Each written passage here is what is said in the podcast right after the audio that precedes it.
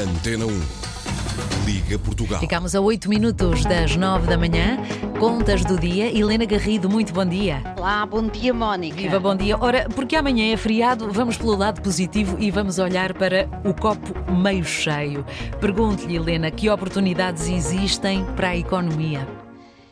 Exatamente. Mónica, amanhã uh, vamos descansar uhum. e, uh, apesar dos problemas que todos antecipamos uh, e que esperamos todos que não venham a confirmar-se, precisamos de alguma energia positiva e vamos olhar, depois de ontem termos visto como é que temos sido ultrapassados por outras economias do euro que estavam bastante mais atrasadas do que nós, vamos olhar para, para as oportunidades. E para isso agarro numa entrevista que foi dada ao, ao, Jornal Digital Observador à jornalista Alexandra Machado, do economista Luís Cabral, que é professor em Nova Iorque e está a viver nos Estados Unidos há 30 anos e, como tal, olha para Portugal de forma um bocadinho diferente de nós que estamos uhum. aqui dentro. Sim.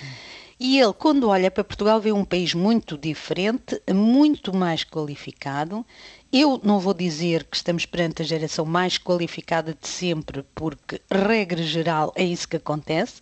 A nova geração é mais qualificada do que, do que a anterior, só excepcionalmente é que a nova geração é pior qualificada.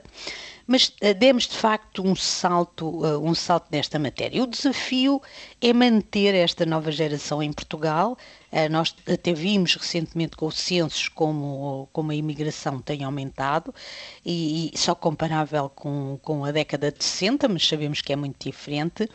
Mas é, é aí que, uh, e face àquilo que pode ser uh, a mudança no mundo, é aí que podemos ter uma oportunidade se a perspectiva de Luís Cabral estiver certa. E o que é que ele prevê?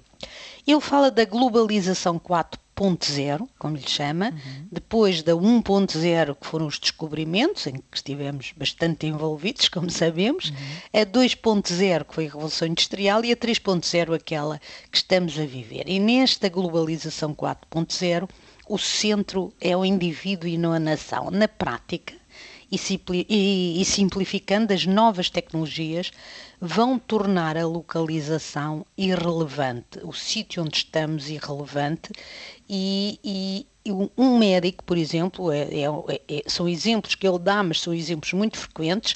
Um exemplo é um médico, um cirurgião que, que pode estar na Índia e pode fazer uma cirurgia em qualquer uh, pessoa, como uh, nós sabemos com o 5G, com todas as novas tecnologias, basta a internet ser super rápida, não existirem desfazamentos entre a ação e o momento em que a ação chega uh, ao sítio onde ela deve, devia ser uh, concretizada. Qual é que é a vantagem que se identifica para Portugal? O clima, o espaço, o sistema de saúde, uh, confesso que aqui pode ser mais complicado, o capital humano e a localização, já que estamos num sítio que é uh, dos melhores para falar, por um lado, com a China, uh, no Oriente, e por outro lado, com a Califórnia, uhum. uh, no Ocidente. É, é, uma perspectiva animadora, mas que está, de alguma forma, alinhada com outras perspectivas, designadamente a do governo. Fernando Medina por exemplo, quando apresentou o Orçamento de Estado, nós sabemos como o nosso governo uh, tem o defeito, entre aspas, da, do otimismo. Uhum. Mas Fernando Medina, quando apresentou o Orçamento de Estado, identificou também como vantagens de Portugal a própria localização, eh, entre outras. Nós temos também, ou, já tivemos melhor, mas continuamos a ter uma boa internet, que é outra questão muito importante para, para aproveitarmos estas, estas mudanças.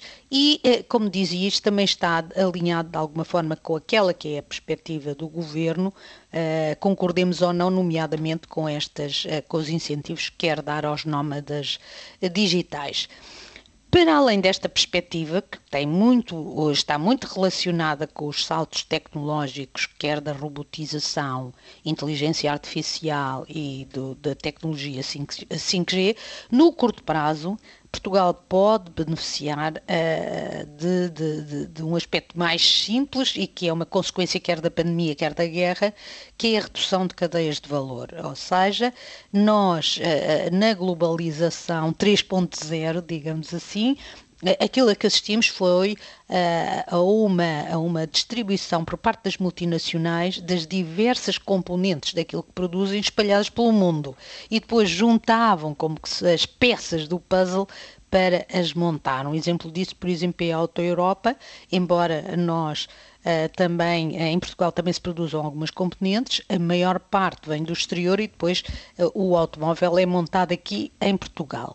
E esta, este espalhar pelo mundo as peças do, do puzzle percebeu-se que tinha riscos de segurança elevados durante a pandemia, quando o mundo se fechou, cada país se fechou sobre si próprio e isto levou muito tempo a recuperar, nem neste momento está a recuperar. Vemos o que está a passar na China, eh, com, com a estratégia do governo de Covid-0 eh, a continuar a encerrar alguns, alguns locais. Aliás, o Sina Santos tem falado, tem falado uh, sobre isso, com manifestações desencadeadas uh, pela morte de 10 pessoas num prédio que, que herdeu e com consequências para por exemplo, a produção do novo iPhone, já que uma das fábricas uh, na China é aquela que está relacionada com a produção do novo iPhone.